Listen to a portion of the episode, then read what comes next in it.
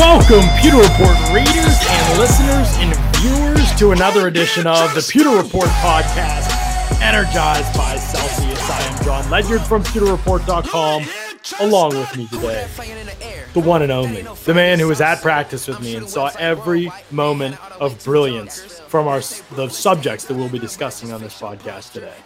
Subject. What are you, uh, a royal king? Are you, yeah. are you decreeing that the Bucs defense looks spectacular today? It is. It is a decree. it is a royal decree that the Bucs defense looks spectacular today, and in particular, one Devin White. Matt Matera is with me to discuss today on the Pewter Report podcast. Before we get into Devin White, though, Matt, we've got to talk about our friends over at Celsius Tropical Vibe, and you've got Peach uh, mango? The, yeah, the gua- peach mango green no, tea. Peach, yeah, peach mango. Peach mango green tea. Yeah, tropical vibe. I've got here. It's the sparkling starfruit pineapple edition. If you haven't had it, it's the newest one, and it is a game changer, folks. If you're not familiar with Celsius, it powers active lives every day with essential functional energy. You want to make sure you're tapping into Celsius Pinky's because yeah, pinky's out and drinking it up because this stuff will sustain you. It'll give you that energy boost, but there's no sugar and there's no crash. So that's what's terrific about Tropical Vibe. Uh, we've enjoyed it a ton because of that. Uh, it's been uh, Tropical Vibe and all the Celsius flavors, really. Depending on find your flavor, go to Celsius.com, check out all the different flavors, and uh, figure out what works for you. Tammy is sipping on a Celsius raspberry. Wow, I love that one. The raspberry, I haven't even had many of those. That's a good reminder to me yeah. that I need to get some of those. Um, but yeah, no, there is uh, plenty of flavors.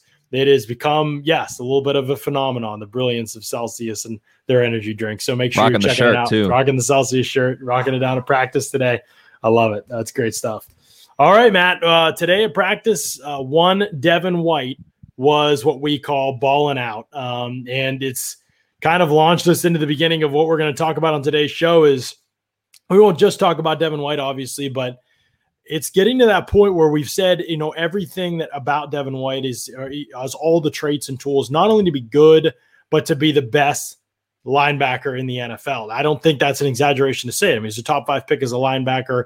All the traits, the physicality, the athleticism, the desire, the work ethic, the smarts, it's all there. It's just a matter of it coming together. Todd Bowles mentioned a couple things specifically that he needs to improve and work on but yeah, it has been, uh, you know, it's definitely kind of been one of those brilliant performances for him to open training camp that makes you think, man, this guy might just figure it all out and be as dominant as he can be.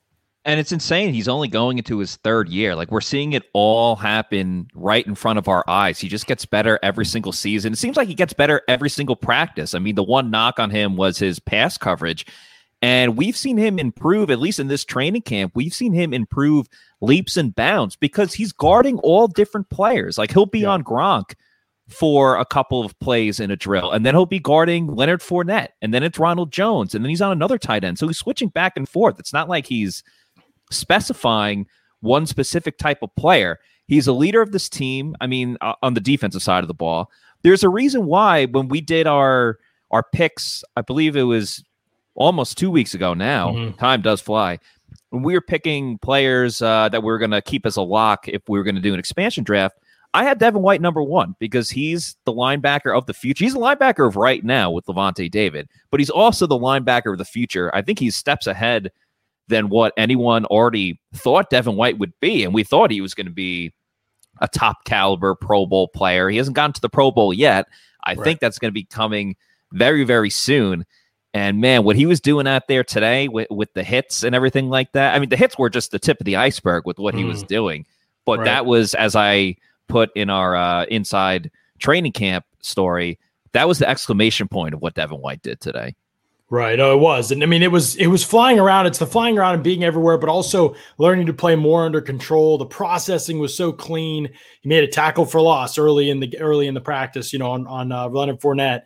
Um, he kind of burst through the line of scrimmage and made that play. And then, yeah, he was flying around to the flats and he broke up a couple passes. He, you know, stopped a screen pass, uh, you know, or he made what two tackles in each flat, the right and left flats yeah. for normal gain or no gain. I mean, he broke up two passes, I think, underneath coverage. Leonard kind of dropped one, but he also came in and knocked it the rest of the way out when he was bobbling it.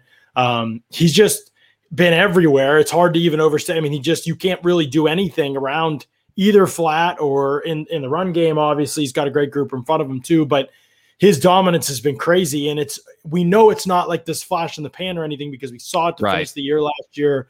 We know what kind of traits are behind it. It's not like he just lucked into a couple good practices.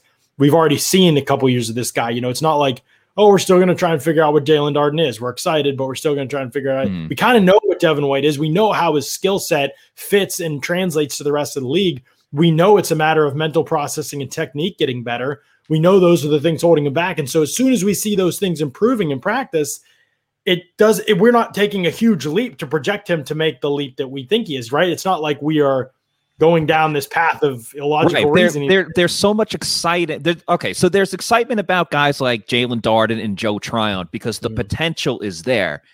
There's excitement about Devin White, but he's already he's gotten to the potential that we've expected of him, but he hasn't reached his ceiling or his roof by any means, if that if Right. that makes sense. And for the Bucs fans watching this that weren't at training camp today, uh, it was military day at, at practice, and it was awesome. There was uh, we had military people flying into the, the center of the field. It was a great way to start the day. Um, and but I'm excited that the crowd got to see this because there were two plays, and you know everyone's in full pads now, and there's hitting going on, but there's still not like wrap up tackling. Like there's mm-hmm. hitting, but the coaches don't really want too much hitting. i- if you get what I'm right, saying. Right. But Devin had these two plays. Ironically, they were very similar. They were just little dump off passes to the running backs. One was to Ronald Jones, one was to Leonard Fournette. They were both on the right side of the field, pretty much at the line of scrimmage, maybe a yard up the field. And both plays, Devin came flying in. The running back caught the ball. Devin nailed them. Yeah. They went to the ground, fell over. Thankfully, they popped right back up. But it was one of those where, like, if you're watching, like, oh my God, it's going down. If you're talking to someone else, you hear the pop and you immediately Mhm. swing your head to see what's going on. Yeah. And you know it was a big play because everyone in the crowd was like, ooh. And you always know when you when you get the oohs and ahs, you know, it's Mhm. like it's a big thing. And Yep. Devin White just brings it, man. It doesn't matter if, you know, it's It the doesn't. practice the day after Yeah. the day after a day off, or if it's, you know, the first game of the season. I think he was hyped up. And I think this goes for the whole defense. I think they were hyped up because Todd Bowles got that contract extension. I mean, Devin White tweeted about it right away. He Mhm. essentially said, I love this. My heart is full. You know, Todd Bowles Right. is here with the Bucs. I think it hyped up the defense today, man, because they came Yeah. out flying. They did, and they played great as a unit today. I thought the when the energy level was more on the defensive side than the offensive side when they started their first eleven on eleven period. I mean, it wasn't just Devin White, but it starts with Devin White. The energy Yes. starts with Devin White.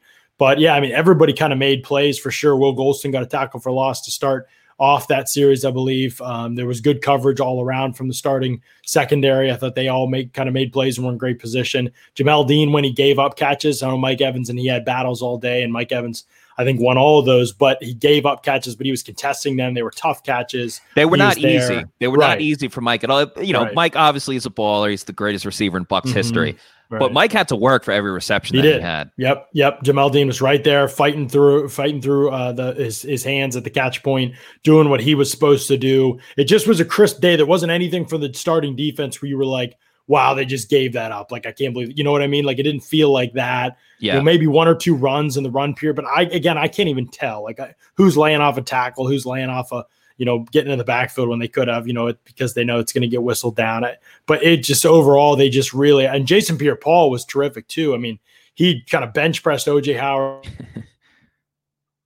kind of like tackled for a loss then, and then he had a sack later. I think he dipped into the side of somebody, um, Donovan Smith, I think it was, and, and got a sack. And so, yeah, the, overall, you know, the defense was definitely the big winners of the day. And uh, although I'll say this at the end of practice, Tom Brady and the starting offense was a little bit ticked that they hadn't had as much success, and they went out in the red zone period and went three for three, which is the best I've seen them do percentage wise uh, in the days that I've been watching the last couple of days. So it was good to see the offense get a couple right before the practice ended as well. Yeah, I mean, let's not act like the offense got shut out or anything like that. There's a lot Sure. of bright spots for the offense as well. But I think a training camp, practice in general, it's it's gonna tend to sway more in favor of the offense. Just the more plays you have and the talent that they have at receiver and tight end and everything like that. The Mhm. offense is gonna have their moments, but Right. I mean, the defense had plays, man. You saw it where, well, everyone was getting to the quarterback. We mentioned. Yeah. We mentioned what Devin White did. We mentioned JPP was in there. Joe Tryon had another sack. Will Gholston had a sack. And then, of course, Todd Bowles, the way he loves to dial things up, Jordan White had a sack on a blitz where he just went in completely untouched. Mm-hmm. So it wasn't just like one guy was really doing it. It was all three levels out there uh, that that were going out and making plays, and it was the starters that you know really set the tone and and were making all the big plays that we talked about and we highlighted in our uh, on our articles over at pewterreport.com. But it was actually some of the backups that got the ball rolling that started things off. Dee Delaney had a near interception of Blaine Gabbert mm-hmm. on one of the first passes of the the day when yep. he was going down the field. And then Nate Brooks had an interception on Kyle Trask late mm-hmm. in uh, in red zone drills where Trask was rolling to the outside. I think he was just trying to. I'm not sure if it was like a like a fourth down situation or hey, like it wasn't. Yeah, it was just Kyle Trask doing too much. I think he, he's he was really uncomfortable today, man. He was, he's done that a little bit, man, yeah. where he's just like instead of just throwing it, he's got to learn to just throw it away. Yeah. He's, he's just kind of like F it. I'm just going to throw well, it there. And, and he just looked, guy... he, the last two days, he just does not look comfortable. Like as soon as the rush starts, he's happy feet and he's jittery. Yeah. And last two days, just, I mean, after he had a great practice Monday, I mean, yeah, like 10 reps probably, but he, you know, hit a couple great passes on Monday, no mistakes really. And the last two days have been, or I guess I should say Tuesday and Thursday have not been great days for Kyle Trask. And we're realizing like it is what it is. It really doesn't like the Bucs aren't even going to let Kyle Trask compete for probably even QB three. I don't even know. I mean, like he's going to make the roster, but if Griffin makes the practice squad, it's something would happen to their top two guys. I mean, we'll see how Trask develops, but there's a decent chance that Griffin would end up being the starter if they ever needed to go to a third string quarterback. Um, you know, just because I just don't know if they even want Trask to play right now. I think they just want him to get like lots of mental reps. They believe that's what's going to be best for his development. I don't even know whether Trask is worse than Griffin or not. I'm not saying Griffin's clearly better. It's just clear to me the Buck strategy is not to really play Kyle Trask like very much, even in practice. Yeah, I agree with what you're saying. It's totally fair what you just brought up. And you know what? Like, th- there's no reason to panic or have concern. No. Like, this is a long term investment with Kyle Trask, especially so, at that position. Yeah, absolutely. You know, it's not like he was a first round pick and he's the the go to guy as a starter. I'm thinking like the Jets with, with Zach Wilson yeah. and everything going on. It's not that type of situation. So I've seen a lot with Trask, and we'll focus on the defense and everything. But just really quickly with Trask, I think it's a lot of okay, he's taking a step forward, but then he takes another step back, and it's kind of just about stacking those step forwards to you know take a foot into a mile into you know yeah. what, whatever uh, whatever scenario you want to use in that right. situation. Uh, that's exactly what it is. I mean, it's with Kyle Trask, it is just about long term, whatever happens long term. You know, I, yeah. again, I've said before, I don't think the ceiling's super high with him. I I'll be surprised if he's ever your preferred, desirable starter in the NFL. I just I don't see that kind of ceiling with him, and I didn't see with anybody after those top five guys um, in last year's class. So you know, I I don't think that's going to happen, but it's nothing that's happened so far is indicative of that of what I'm saying. It's just I believe that it just that's just the reality of somebody with his position, his position with his limitations. I think it just makes it difficult. Now, I think he can get better from where he is now for sure. I think yeah. that can definitely happen, and I think it will happen. But how much we'll see. Uh, right now, I just know, hey, he looks uncomfortable. I don't like when you say one bad thing about somebody and then people extrapolate it to me and he's trash. Um, I don't, I'm not saying yeah. that. I just think he's not been very good, and uh, I don't think Gabbert's been very particularly great either. But I, I don't think Ga- I don't think Gabbert was like really spectacular today either. By any means, no. we're actually spending more time talking about Kyle Trask than I think Kyle Trask got reps today. It was pretty probably uh, like for a practice, especially coming off an off day. It was a, almost a little surprising how little reps Kyle Trask and Ryan Griffin got. Yeah, like I, oh, Griffin too. Know, yeah, right. I mean, like Griffin got the third team drive, right? They did drives. They, yeah, they worked on the drive scenarios, and they did first team, second team, third team was led by Griff, and then they went back to first team. And Trask didn't get an opportunity there, but he did get then in the red zone session directly following that. He got opportunity three attempts, and they did they did score the third attempt. The first one was the interception. The second yeah. one he skipped the pass at uh, Troymaine Pope's feet. Um, uh, he was under pressure and just kind of panicked and short armed it.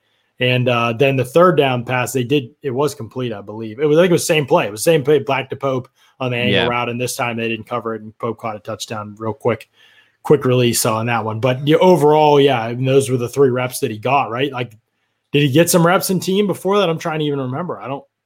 Not really, not so, like seven so, on yeah. sevens or anything right. like that. I so there's probably a comfortability factor too, having played so little now. Yeah, I, I just thought it was so surprising in, in the sense that you know we're still a month away till the regular right. season. We still have a whole nother week until the first preseason game. So like, why not? Yeah. Get and eh, like granted, he'll get reps in the preseason games along with Ryan Griffin because we know Brady is hardly going to play if at all, and I'm sure Gabbert isn't going to play a ton either. I just thought it was surprising. Like, all right, you want to prepare them for the preseason game. I understand it's coming up in a week, but like, why not give them the reps now? But obviously, Bruce Arians has a plan. you know, he's not mm-hmm. he's not going into this blindly. But yeah, I mean, most of the day was really just Brady and, and Blaine Gabbert. Right. It really was. And so I think that that could be, I mean, I don't know if as Kyle Trask could. I mean, I could see Brady's reps tailing off as they get closer, and maybe we'll see more Trask. And certainly in the preseason games, yeah, we'll see more. So we'll have some measuring sticks, and we'll be able to talk about it more at length. I'm not saying again that that this is anything to really be totally freaking out about or whatever, because the his future, you know, is is really two years from now at best.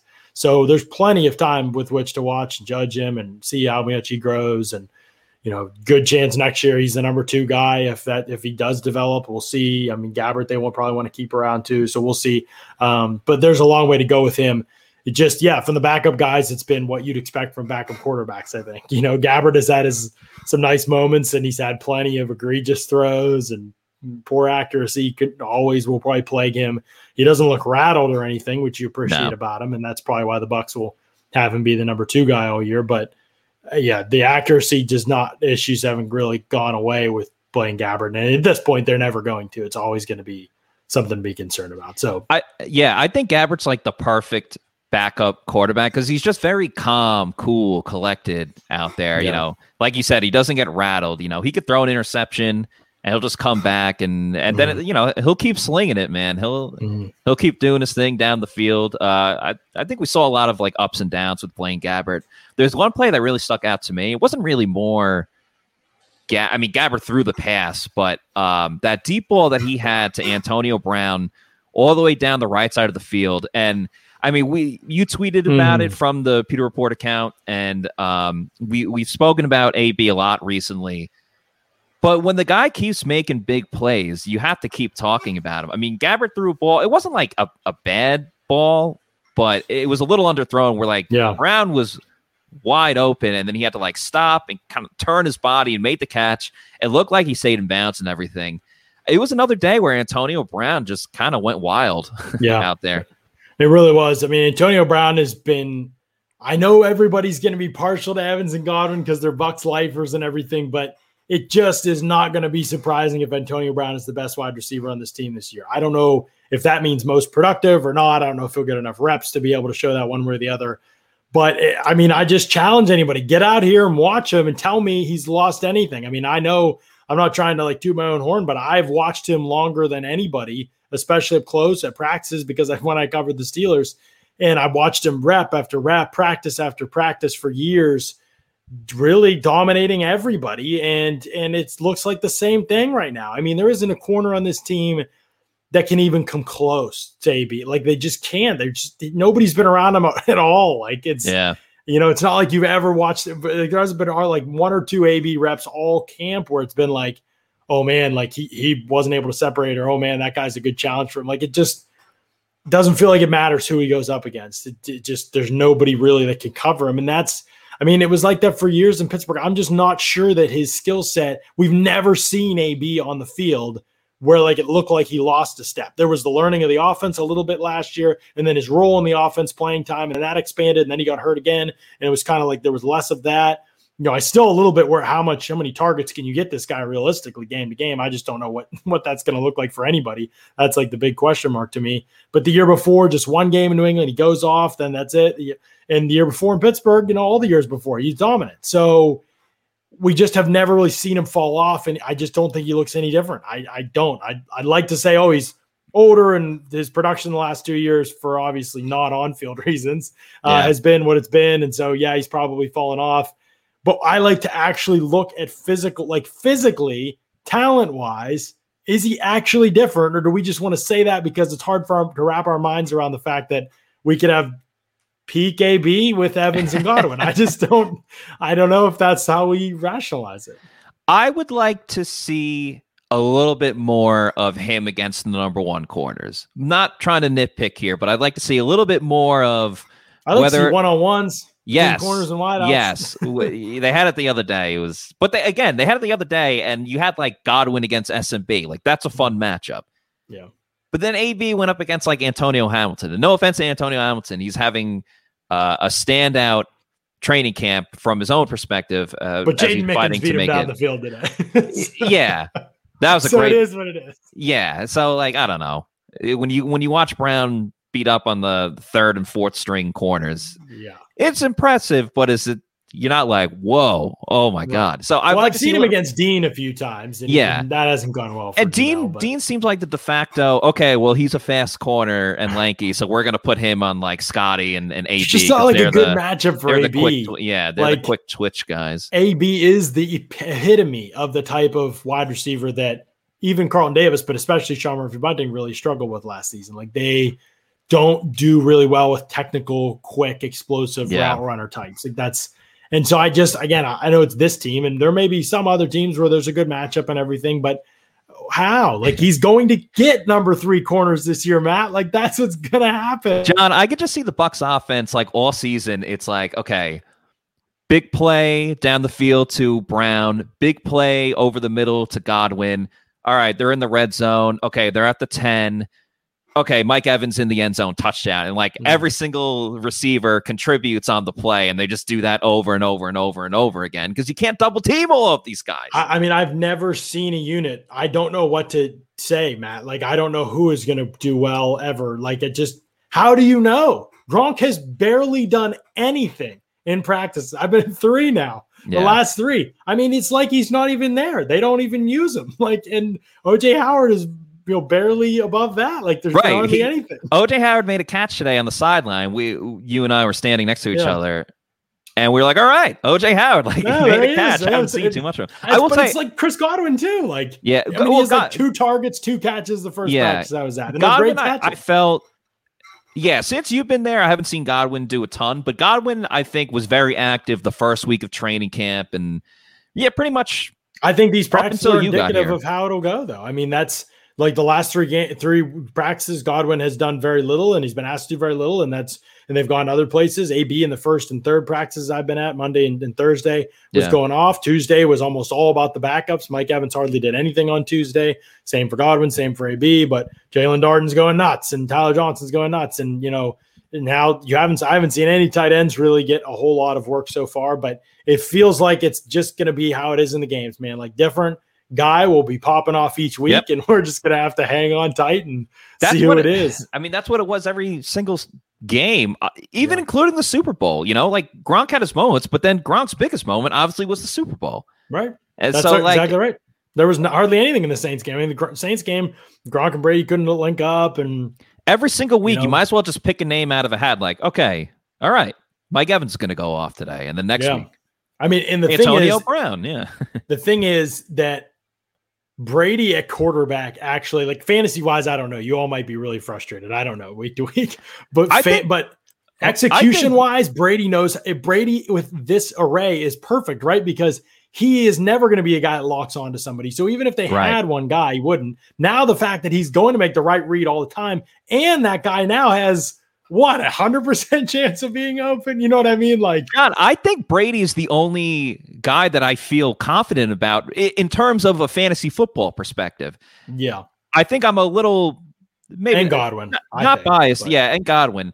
But so like last season, my quarterbacks on my fantasy team were Dak Prescott and Brady. I started Prescott because the Cowboys would be down a thousand points every single game and he would have to bring them back, which means right. he's throwing a billion passes and he's rushing and he's getting those rushing touchdowns. Yeah. Obviously, Dak Prescott got hurt, so I, I was I had no choice. I had to use Brady. But I mean, going into this season, it doesn't matter who's going to be the guy that steps up, whether it's Brown has a good game, whether it's Chris Godwin has a good game, because no matter what, Brady is getting those passing touchdowns. So it doesn't matter who he's throwing to. Brady's still going to get the points. And if he duplicates anything that he did last season, throws for over 40 touchdowns again.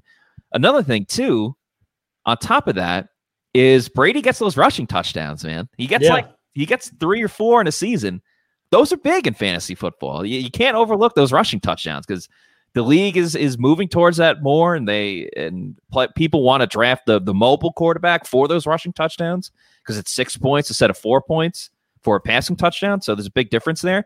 Brady will still get you that here and there. Yeah. He'll get you that. So he will, and he's definitely worth. One I'm confident in terms of fantasy football. Right. Speaking of fantasy football, I want to make sure we mention and remind people what of our segue. good friends what a over at Underdog Fantasy, UnderdogFantasy.com. Okay, listen up, everybody. Make sure you're paying attention. This isn't just an ad read. Like this is for real, unreal stuff that Underdog Fantasy is yes. doing. If you sign up with Underdog Fantasy, which if you don't know about them, check out their website. The aesthetic is amazing. They've got incredible, I mean, the layout is perfect. It's easy to use, it's simple. The app is exceptional. The color scheme, if you're an aesthetic nerd like me, the color scheme is just absolutely on point. It's the best and easiest place to play fantasy football for big cash prizes. And on Underdog Fantasy, you just draft. You don't have to worry about waivers or lineups or injuries. It's a best ball league. So you draft your league, your team, and then that's your team throughout the year. You don't have to edit or change it or add people or, or move around your lineup. They just pull the best scores from the team you drafted each and every week. So you don't have to manage it at all. It's under it's wonderful. Underdogfantasy.com, get the app. Uh, you can do that on the App Store, the Google Play Store, and sign up with the promo code Pewter. P E W T E R. If you sign up with the promo code Pewter, they give you $25 to play. So you don't even you have a you could use use that $25 in their best ball mania leagues and you can earn a chance to win literally like a million dollars in yeah. their best ball mania league. Literally a million for free. Like you don't have to do anything. So this is just like the easiest deal ever. So I'm just letting Bucs fans know about it. But underdogfantasy.com, use the promo code Pewter when you sign up, P E W T E R. Use the $25 in credit that they give you and then as you start winning, use some of the money that you're winning to keep playing and keep jumping in these leagues. We're going to have best ball leagues that are starting up here soon too. And I think we might even do a live draft on the podcast tomorrow with some of you. Jump in here into a league with us. I'll show you opportunity to be able to do that with the Pewter Report crew. But we're going to have a ton of fun with this thing. Underdog Fantasy is changing the game and just encourage y'all to check it out and take advantage of the fact that they're giving you $25 in cash to be able to play. So sign up, use that promo code Pewter. Literally nothing to lose in this situation. And they and have other everything to gain. Yeah, and they have other prizes too for yeah. even if you don't come in first place for the million. I mean, you could still win like 50 grand. That's right. Know, like that too. I so. take 50 grand. I, yeah. I take that. For considering I have to spend nothing to get it, to potentially get it. Another thing I'm really deal. excited about with under, underdog fantasy is uh they have uh it's essentially like a, a prop bet type of thing, head to head matchups. And that'll be more for when the season comes around. They'll have something like Will Mike Evans or Amari Cooper have more receiving yards that right, game. Right, And you know Mike Evans is because Carlton Davis is going to put the clamps on Amari Cooper mm-hmm. in that first game of the season. That's a scary. you put your money on Mike. yeah, I mean, Maybe that's a scary matchup for Carl. I'm, I'm, just I'm just hyping up Carlton yeah. Davis. Come I mean, Amari Cooper gets everybody if he's if he's engaged for sure. Yeah. But yes, their prop bets, great stuff, great list. Anyway, underdogfantasy.com. It's a sick website. Just go website, j- yeah. sign in. You don't even have to ne- necessarily ever do anything if you don't want to, but I do. I want to, and I have. So there you go. that's my thoughts on that. Uh, all right. Um, so let's continue to talk about this the conversation with the receivers for just a second more. I know people might be sick of hearing us talk about the receivers, but it is hard to watch practice and not think through some of these things that we're talking about right now because Scotty Miller, for example, like I've started to think more about our conversation with Scotty Miller and Jaelon Darden and Tyler Johnson and Jaydon Mickens, if you want to put him in the mix. I do. I think he I think again he had a great practice day. Ball doesn't hit the ground. His routes are getting better. He's making combat catches. I know there might be I like that lower, uh, lower level defensive backs, but he I mean guys are running through his back and he's hanging on to the football. I mean, that's I don't know. He's doing everything you can to earn a roster spot. I'll say that about Jaydon Mickens.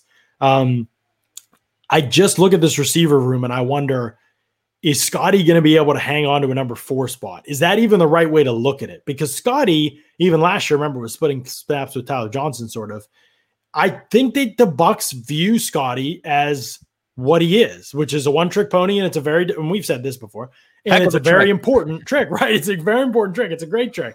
Um, but it could limit the amount of reps they want him on the field, maybe if they so that really leaves the door pretty cracked for wide receiver five at least, and maybe six. If I would assume six still on game days needs to be a special teams contributor. So good luck, Tyler Johnson. You still got to figure that out, or Jaydon Mickens if it's Mickens, whatever. Um, got to figure out that part of it. That'll be what we're watching in preseason a lot of. But I just don't know if like Scotty being a hard and fast wide receiver four and that being, I mean, Scotty's a lock to make the team, no question there. Yeah. But like, would you be shocked? We're obviously way ahead of ourselves here, but would you be shocked from what you've seen if Jaelon Darden passed Scotty at some point? I mean, this season? I would in, be in sh- snaps per game offensively. I don't know if you would I- call him wide receiver four or not, but I would be shocked if it occurred. I would say within the first like six games of the season, because I still Okay. think as, as as exciting and entertaining as Jaelon Darden has been, it's been two weeks of camp. We haven't seen him go up against other competition. I think when they do the joint practices with the Titans, I think that's going to be very telling Mm. for both receivers right there. I think what it really comes down to, as he said, Miller is uh he's got that one really good trick. I mean, Jaelon Darden's fast, and we've seen him go down the field. oh yeah, today, today he blew. Yeah. I mean, D Delaney was in another zip code. I mean, it's D Yeah, Delaney, but still, like The ball I was mean, overthrown, but Darden yeah. was there. Darden, if Darden can get down the field, and he doesn't have to do it as well as Scotty Miller can, but if he Mhm. can do it to an extent of how well Scotty can, yes, the Bucs coaching staff is going to be way more inclined to be like, okay, Darden can be our deep dart. He can go down the mm-hmm. field because he poses that same threat that Scotty Miller does, but at the same time, Darden can stop, pivot, go over the middle, make Yeah. the sideline catch, do all the other things that I think the coaching staff, and this is what Bruce Arians alluded to when he, I don't want to say called that, but when he spoke about Scotty Miller the other day about making those grimy catches, those combat catches, as you, Yeah. as you just referred to, we are already seeing to an extent Jaelon Darden do that, where we Mhm. haven't really seen Scotty excel in that too much. Scotty Right. made a very nice play today. Uh, it, wa- it was another red zone drill. He did a touchdown, stance tight over the window, middle Yep. and it was in a tight window and it got deflected at the line of scrimmage too. So it was something that Scotty really had to adjust to to make the catch.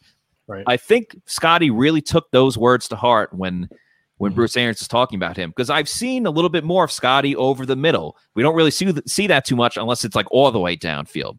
I Mhm. think Yeah. we're starting to see Scotty really work on the other parts of his game because Bruce Arians said you can't be a one trick pony. You have to do something else because then in, they'll, in this room for sure. Yes. Like, then they'll just figure you out. So it feels ridiculous. Scotty Miller has been unquestionably good in practice.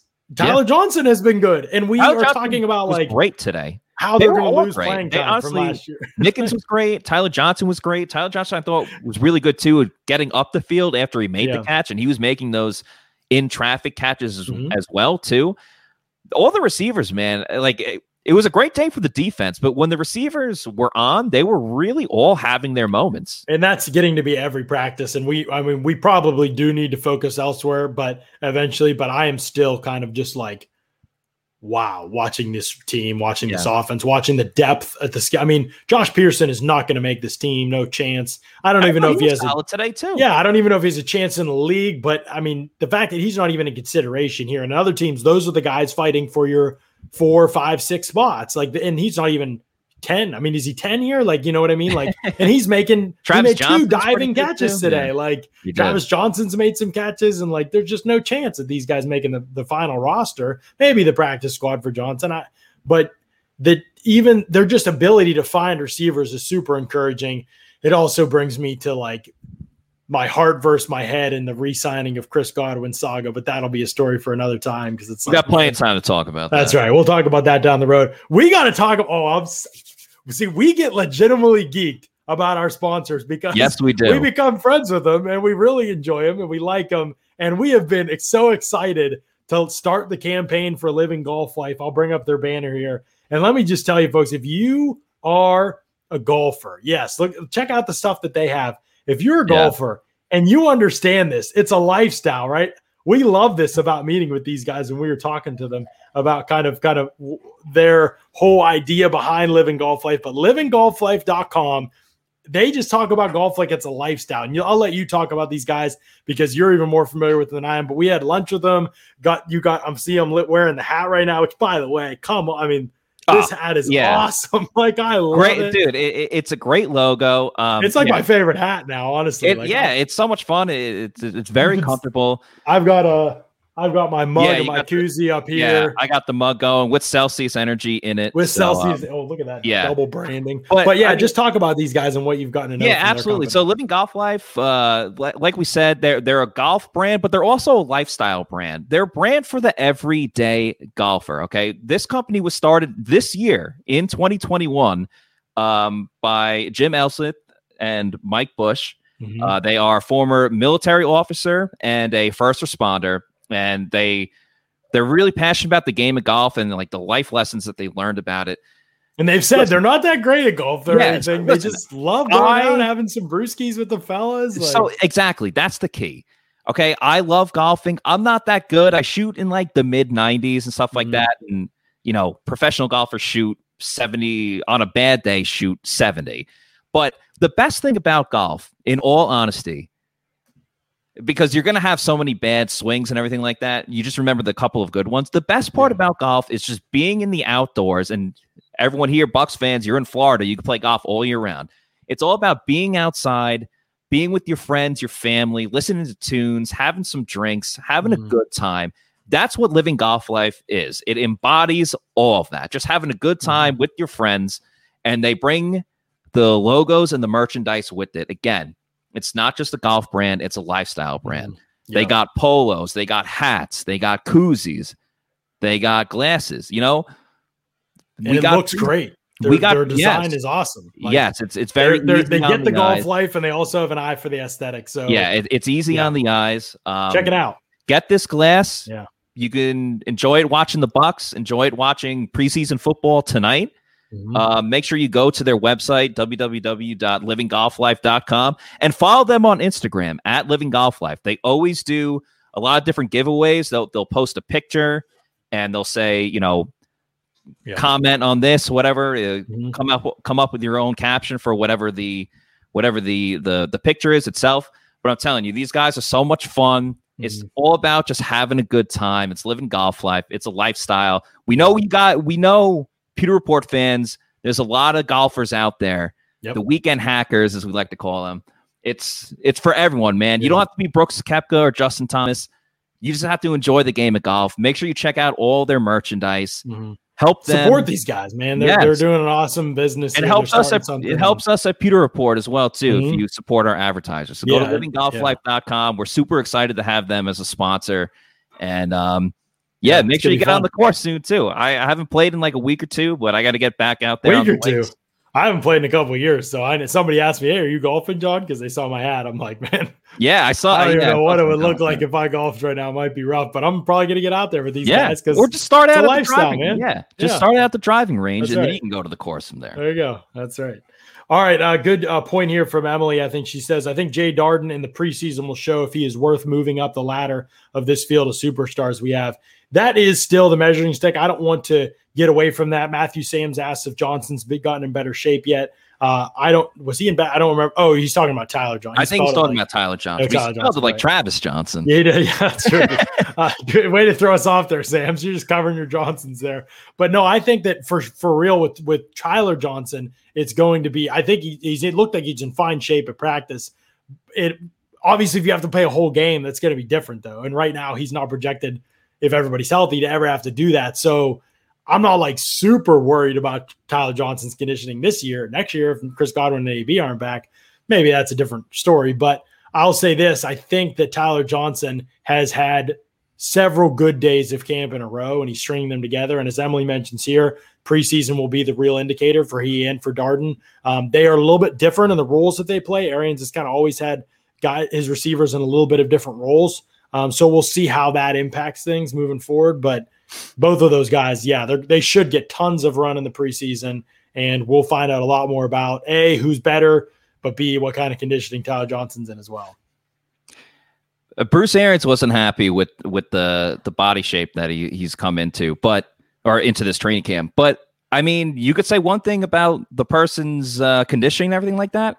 he always He's a baller. produces on the field, man. I mean, you not can't Not everybody's the same, right? Not everybody's the same. And you and I were talking about this out of practice. Jaydon Mickens' disposition and the way that he carries himself in practice Yeah. is probably never going to be Tyler Johnson's disposition. They are not the same person. But when push comes to shove and it's crunch time, we've seen Tyler Johnson deliver already. If it was a rookie in a limited sample size and in practices, he balls out. He plays well. You know, when you're doing the drills on air, I mean, Jaydon Mickens, J- Jaelon Darden, they look awesome. And Tyler Johnson, it's like, eh, like, and that's I think why he fell in the draft. I think Yeah. people watched him work out and they watched him pre- and they talked to coaches and they're like, ah, I don't know if this guy's like. But then when you get in the eleven on elevens and the team sessions, dude shows up. He makes plays. He catches the football. He makes plays in tough areas of the field. He blocks. Uh, he's a high effort guy in those scenarios. Not everybody practices the same. It's very important to understand that as a coach. It doesn't mean guys are lazy or slouches, and there may be some of that with Tyler Johnson. I don't know. It certainly is no indicator of that watching him in games or when they actually go live in the practice periods. But yeah, some guys just respond differently to different challenges, different situations, and not everybody's wired the same. And it's something they're going to have to keep in mind with Tyler Johnson because he's got like a disposition that's not. Jaydon Mickens is 100% energy, 100% Yeah. effort all the time. like that too. All I the time, right. We spoke about that with Jenna like earlier. Yeah. How Nacho Yeah. is just like, Jaydon Mickens is the offensive version of Nacho, right? Like they're the yeah, essentially. That's, that's how they are. Not everybody's like that, and that's okay. You know, and and obviously it's easy to say with guys like Mike Evans, and especially Chris Godwin, who's a quieter disposition because he's like a, an all around baller, obviously right away. But I think with Tyler Johnson, it's just going to require some patience. But I think that's why it's so exciting to see Tyler Johnson in the preseason because we could be looking into the future. Like Tyler Johnson with the big three not practice, uh, you know, playing in most of the preseason games, and who knows what they'll do with Scotty Miller. Tyler Johnson, right then and there, becomes the number one, the number two receiver. We could be looking to the future in a season from now. And I know we're not going to talk about Chris Godwin contract stuff, Mm. but if Godwin's not there, that bumps Tyler Johnson all the way up. Like we haven't really Right. seen him play in a and like you said, you know, everyone reacts to things differently. We've never seen Tyler Johnson at the NFL level play as the top guy. We just Mhm. haven't. And unfortunately for him, that's not going to be the case for him for as long as Mike Evans and Chris Godwin are here. And right. We'll see what happens with Antonio Brown as well. So this Yeah. is his this is his big audition for all right, if he's not going to do special teams type of stuff, which that still Mhm. remains to be seen. We haven't really seen him out there too much when Mm. Bucs have been doing certain special teams drills. This is the biggest audition he'll have for hey, we could trust him in a year or two from now that okay, he'll be our number 2 guy and he'll show up on game days. And we know he can perform big uh, at Raymond James Stadium with Yeah. the Outback Bowl. I think it's him and Ke'Shawn Vaughn on offense. As, as far as players from last season that didn't have a preseason, I Mhm. think they're the two that I'm most like excited about to actually see get some competition when being the number one guy at the position. Yeah, I mean, I think that uh well, we got some good questions here, so I want to make sure we get to those Yeah. actually. So I but Pyro says, uh, never catch you guys live. Sweet. I'm glad you caught us live. Pyro, it is fun to be out here. Always want to make sure I get the comments up for people who are first time viewers of us live. If you haven't checked out Pewter Report, go to Pewter Report TV, down or subscribe to the Pewter Report podcast so you don't miss any of our live shows or rewatch them on YouTube, whatever works for you. We know everybody's schedule is different. We're totally Yeah, cool with that. time. Just yeah, but support, but yeah, just support us, subscribe, spread the word about it. That's the best thing that you all can do for us is spread the word, tell people. Buc season is around the corner. We got the first preseason game and what, not ten days, nine or ten days. Yeah, Um, 14. yeah, so and so yeah. now the time is now. If you know Bucs fans and you know people who are getting interested in, you know, tell them about the Pewter Report podcast. Send them the link. Help uh, us promote the pod as much as we can. We really appreciate that. Obviously, you know, uh, there's some good questions here. I want to make sure we get a chance to answer. Pat Riley says, "Is this the most confident you have ever felt about a Bucs team in the preseason?" I'll let you answer this because you've seen more Bucs teams in the preseason than I, do, even though neither of us are from this area. I know what Scott's answer will be. I'll tell people Scott's answer, and then after you and I go, maybe Pat Riley can tell us about whether it's the most confident he's felt about the Miami Heat going into a team season or not. Sorry, I had to. That's the second time Pat Riley's gone in here and made a Yeah. comment, and I've I've made a joke both times that, that is real dad joke. So go ahead, you tell them about whether you think it's the best Bucs team. Yeah, so for me, I mean, and I haven't really been covering the Bucs for crazy long since I've been a part of Pewter Report. So I think it's a no doubter that yes, this is the most confident Yeah. I've been. this is I an mean, hard question. Yeah, it's really not because when I started covering, the question was, "Oh, is Jameis the quarterback of the future? Are they going to give him the fifth year contract?" Then it became, "All right, they got Tom Brady. He's the greatest quarterback of all time, but how's he going to work in Bruce Arians' offense? How's he going to click with these guys when they don't really have an off season because of COVID?" Now it's like, all right, well, all that got answered, and oh, who's he got to work with now? Oh, literally everyone, all the same players, and now you got Antonio Brown for a full now 17 game season. So you only improved in that area. Oh, what was the one issue on offense? Eh, the running backs, not the greatest pass catchers. Okay, we'll get Giovani Bernard, who that's his specialty. Yeah. So, like, and then the same thing on the defense. We brought everyone back. We got the number one run stopping defense. You got two insane pass rushers with JPP and Shaq Barrett. Oh, and we just drafted Joe Tryon, who looks great out there already. Mhm. How could you not be confident in this team? Like, Right. what is there to worry about? Right. I mean, that's exactly right. And it brings us to our next question from Dylan. What position is our weakness, biggest worry as of right now? We'll touch on this a little bit, and then I want to jump into one on ones to close out the podcast because, yes, there were O line, D line one on ones today, and I need to tell you all about them because there were some big takeaways. Please but do. first, to answer Dylan's question, the biggest, I wouldn't even call it a worry. The biggest question mark right now is the secondary. And it was the secondary going into last year, and they won the Super Bowl.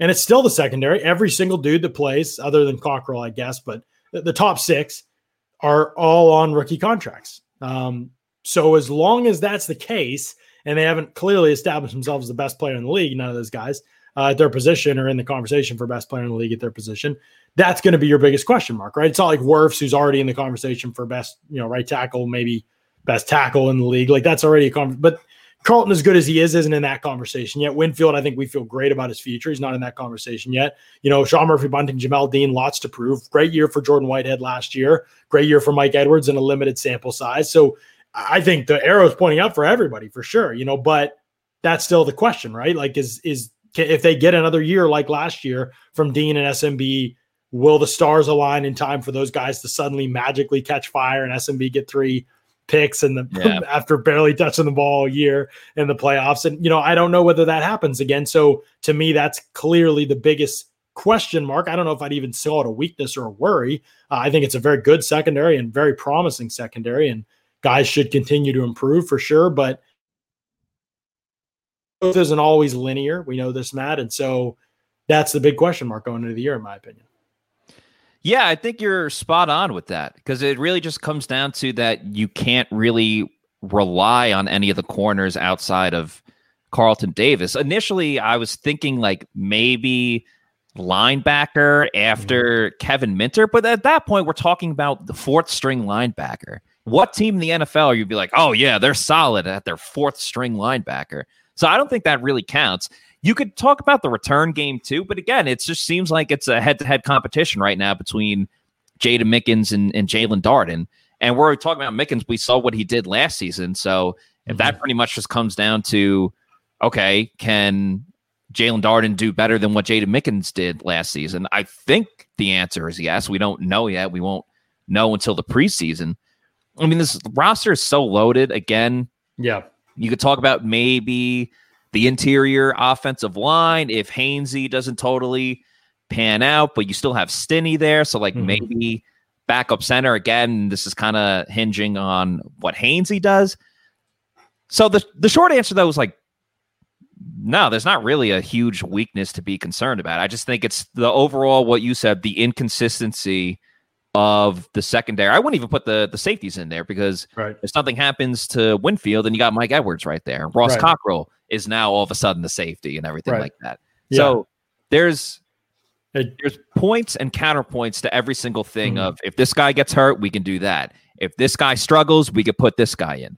There's Yeah. not really any there's no weaknesses. Sure, and obviously, every you can always say injuries, you know, because eventually that could always get you. But yeah, the Bucs are even deeper than they were a year ago, and more talented up top than they were a year ago, and more better chemistry. So I mean, yeah, on paper it's great, and it, we'll probably talk about this for the next month. And I'll just keep yeah, is it a blast for us to watch every time we go out on the practice field? It's it's awesome. Like Yeah. I don't know who wouldn't want to be at a Bucs practice right now. Like there's stars everywhere. There's future Hall of Famers everywhere. There's amazing football players everywhere. It's half these dudes are the peak of their profession. Like, I mean, it's a it's a blast. Like, it's yeah. a blessing. And Jon, there's no complacency or anything like that. Right. Um. There, there's none of that. It's all high level competition. Mm. Both sides of the ball, really giving it their all. I mean.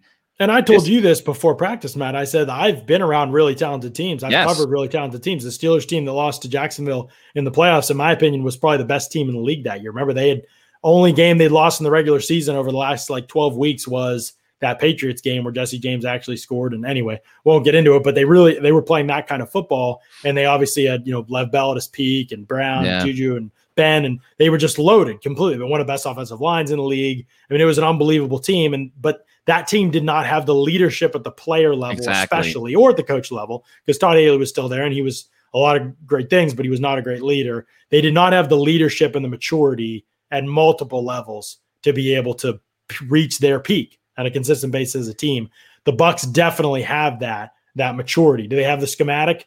You know, evolution. We'll see. That's one of the questions I probably have going into the year a little bit. Although the end of last year was very encouraging to me. Yeah. um, but that is kind of that's a big difference that I see. If I'm, I'm saying, oh, that team is really talented, you know, but I just think this Bucs team has that special disposition off the field as well. I get the vibes from this team, even though they won the Super Bowl and you know it was a historic one. The Chiefs didn't score a touchdown. The Bucs won the Super Bowl at their home stadium. I still feel like with this team, I get the vibe that they still feel like they have something to prove. Whether it's mm-hmm. because they only had one Pro Bowl player or because, as we heard from Antoine Winfield Jr. and pretty much anyone that speaks in the secondary, they still don't feel like the secondary has gotten the respect that they deserve. Yeah, uh, sure. they just they all just feel like they still have something to prove. You know, Brady wants number eight, and and you know Chris, you know, Chris Godwin wants to show that uh, last season the injuries that wasn't a thing. Ronald Jones wants to get to a thousand rushing yards because he came so close last year. I mean, like mm-hmm. all over the place. There's just something for each player to prove individually, and then of course together as a team. Right, for sure. Hey, don't forget about our one of our best and biggest sponsors, though, Briar Greaves. Uh, you don't stay in business for over 30 years if you aren't doing something right. Briar Greaves does a lot of things right, but none more than giving exceptional personal service to their insurance customers. We all need insurance, whether it's life, homeowners, auto, or even commercial insurance. Briar and Sam Greaves and their staff are the best in the area and big Bucs fans. It'll take you 10 minutes or less, to be honest, to get a quote or compare your current policy. And that 10 minutes doesn't cost you anything and could save you hundreds of dollars. You're getting a vibe here. Like when Pewter Report has a sponsor, it's just like there's nothing to lose and have a lot yeah. to gain in these situations. So again, just give them a call, see if your policy, if you could save hundreds of dollars. Maybe not. They'll tell you, they'll be honest with you if that's the case. But if they can, great. Then then you save money just by giving a, a quick phone call. Uh, here's the number 813-876 4166. Find out how much money you can put back in your pocket and spend on other things. Sounds great. Like maybe underdog fantasy is what you spend it on. 30 years in the business and they're Buc season ticket holders. Call Briar Sam today. Uh, they get it. They understand uh, what you're up against. And so they will help you out in any way that they can. And and they do that part of it for free. And so it's pretty pretty awesome what they do. So give Briar Greaves Insurance, check them out. Okay, one on ones. Somebody asked if Tristan Wirfs said if Joe Tryon had gone up against Tristan Wirfs. I have not seen that. Uh, in answer to your question, I forget who asked it, but I have not seen that matchup. In fact, I have Tristan or Joe Tryon has run almost all with second team. Um, so, but wasn't Joe Tryon? Was he? He was mostly left outside linebacker today, I believe, but he's done yep. both sides. He's so played on been both a mix. sides today. Right, but, for whatever reason, yeah. he was most strictly on the left on the left side of the line. Right. But yes, he has played on on both sides. So he had one rush rep in one on ones. That was the only disappointing part of that. And Khalil Davis, both him him and Khalil Davis, each getting one rep, was the only disappointing part of one on ones for me. But I got to see one on one, so I'm not going to complain. But Tryon, yeah, rocked Brad Seaton, rocked him with a punch, and then kind of just slipped right by him for a sack. So not a very complex move, but a pretty dominant move got me up out of my seat a little bit. Uh, it was pretty cool. Um, Khalil Davis powered through somebody. I don't remember now. But I mean, the guy that's really standing out, Nick Leverett's having a great camp. Uh, we've heard a couple people, I think Alex Cappa and Ryan Jensen have both mentioned how much he's improved. Jensen said he was a big Nick fan last year. You know, he's a big yeah. fan of Leverett last year, and now he's gotten even better. His frame looks great. I mean, he really looks big, strong dude, and he did well. I mean, he stood up Shaq Barrett on a rep.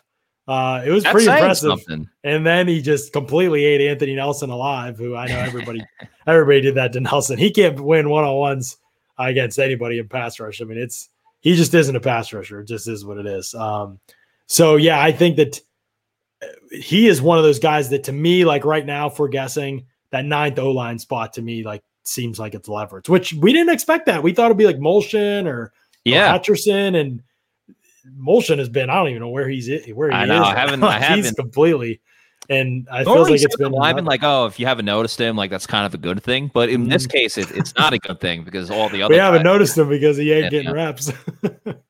And we saw it with Leverett too. Uh, we we were actually looking it up after practice too. That at Rice he played tackle one season. He also played guard, so he's got that versatility right there that the coaching staff loves. That he could play Yeah. both positions, which obviously, Right. when you're trying to make the team as the last lineman, uh, that's going to go a long way.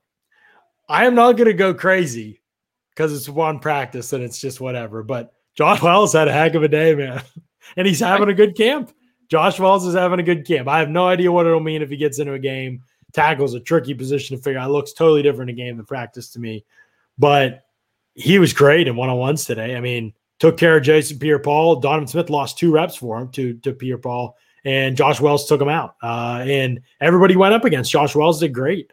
Um, he really was impressive today. I thought, you know, what he did get beat once late. Somebody got him to lean. It was a right tackle, though. I know he's not as comfortable there. And somebody got him to lean a little bit, and I can't remember who it was right now, but somebody got him to lean a little bit, and they. Josh Wells has played well, and he's played well in the team sessions.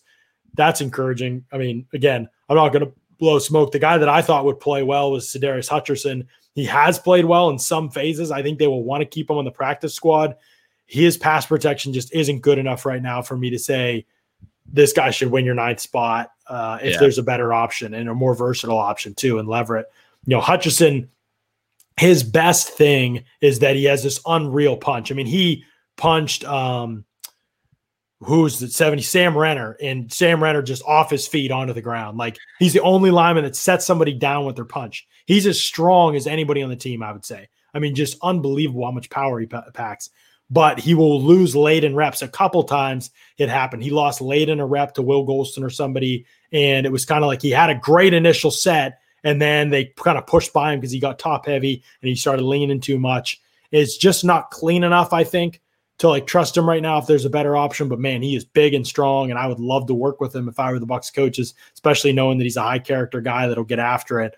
Um, I really think they're going to try and keep him around as much as they can to keep developing him. But at one point, he lost a rep late to Gholston, and it was kind of like he stood him up with a great punch, and all, all the O linemen were like, "Oh!" And then Yeah. Gholston kind of like twisted that big long body and like flipped by him late in the rep, and Nacho just lost his mind. Nacho's just like he thought that was over. It wasn't over. like he's just losing it, like running around the group. And so it was great energy. The whole session was great energy. There were lots of talented uh, performances and moments on both sides of it for sure. Uh, to me, Leverett has been the guy that stood out the most, but there were moments for other guys too. I mean, I, again, Brad Seaton hasn't been as impressive in the practices I've watched as, as Leverett has been.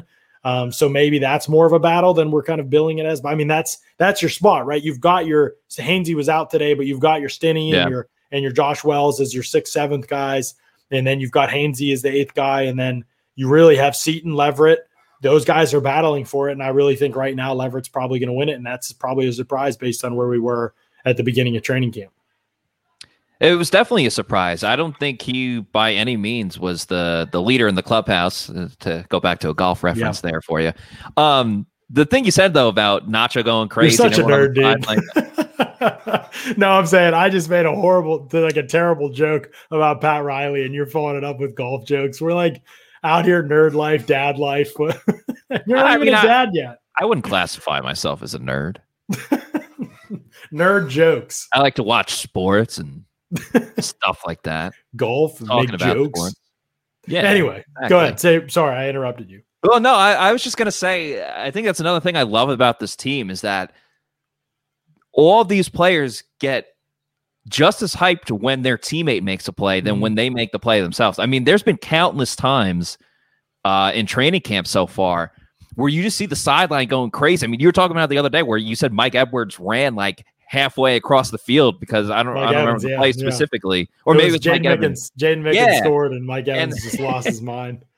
And I mean, you talk about team chemistry and things like that. I just, I don't know. I just love seeing guys, teammates, everyone just genuinely happy for mm-hmm. someone else's success out there. Whether you're the number one guy or the last guy on the roster, this team they just go all out for each other, and uh, I mean, it speaks they to do. why they won the Super Bowl. Yeah, no, it's it's it's a great atmosphere. It's been a great atmosphere. It starts with the coaches. It trickles on down. I know we positive probably feels like we're just saying positive stuff. I got I'll throw in a couple negative things just so I can come back to them on the next show. Just real quick at the end here. I mean, we can obviously talk about guys like Nate Brooks struggling and Dee Delaney's and those types of players. You know, has there been anybody maybe for you that stood out that in a negative way that hasn't really impressed or popped much so far to you? I'll just I'll just say I don't think Shaq Barrett has been great, and I don't think he's been dominant in any way.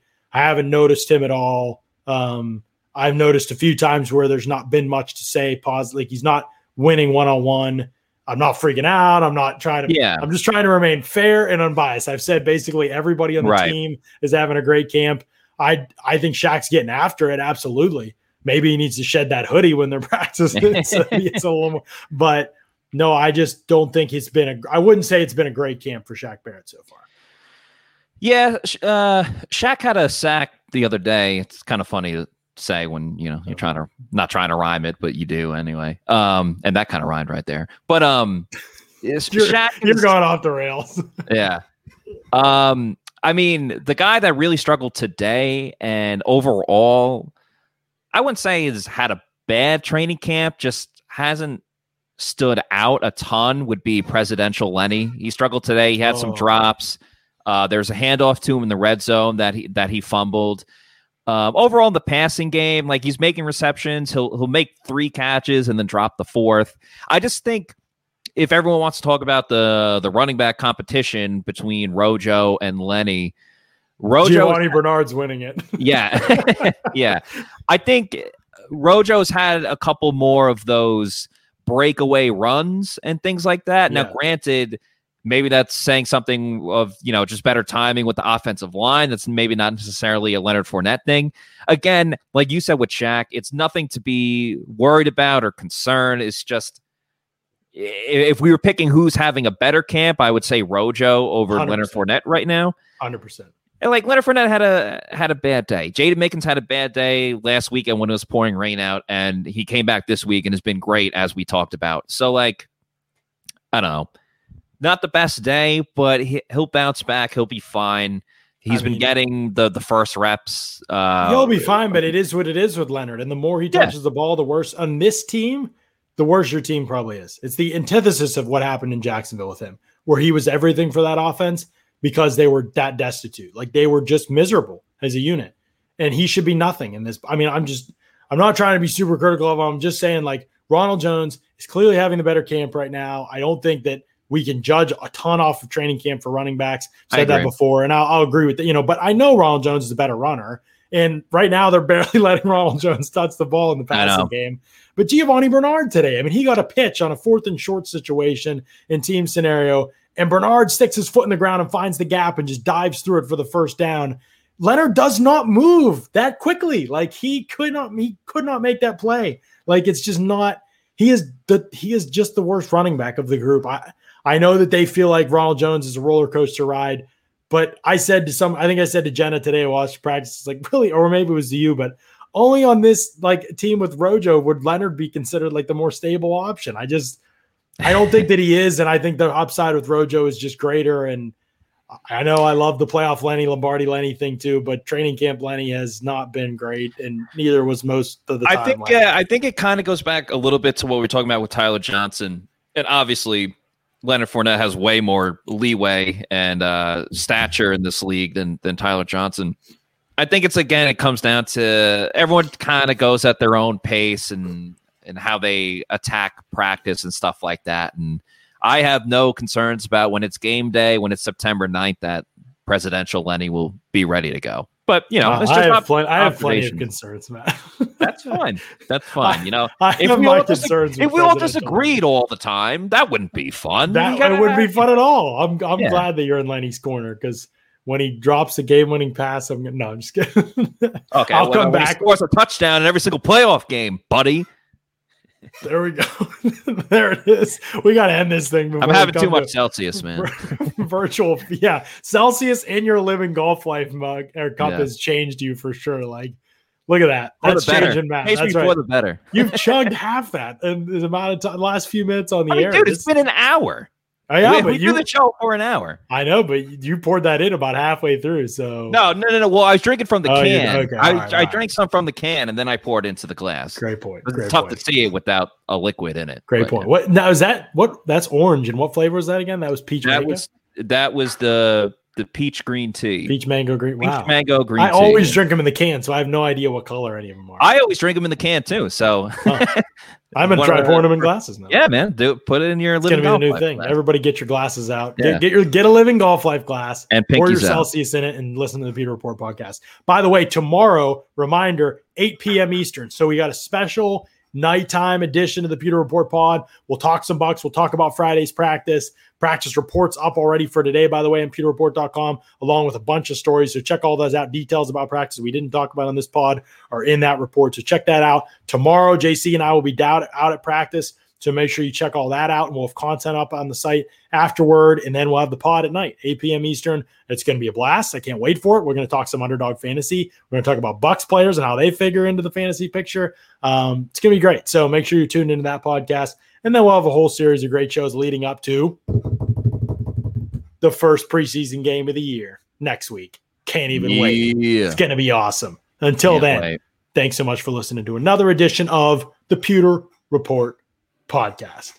Out. subscribe to our YouTube channel. Follow us on Instagram. Trivia coming up. Thursday trivia on our Instagram. Look at it. Out.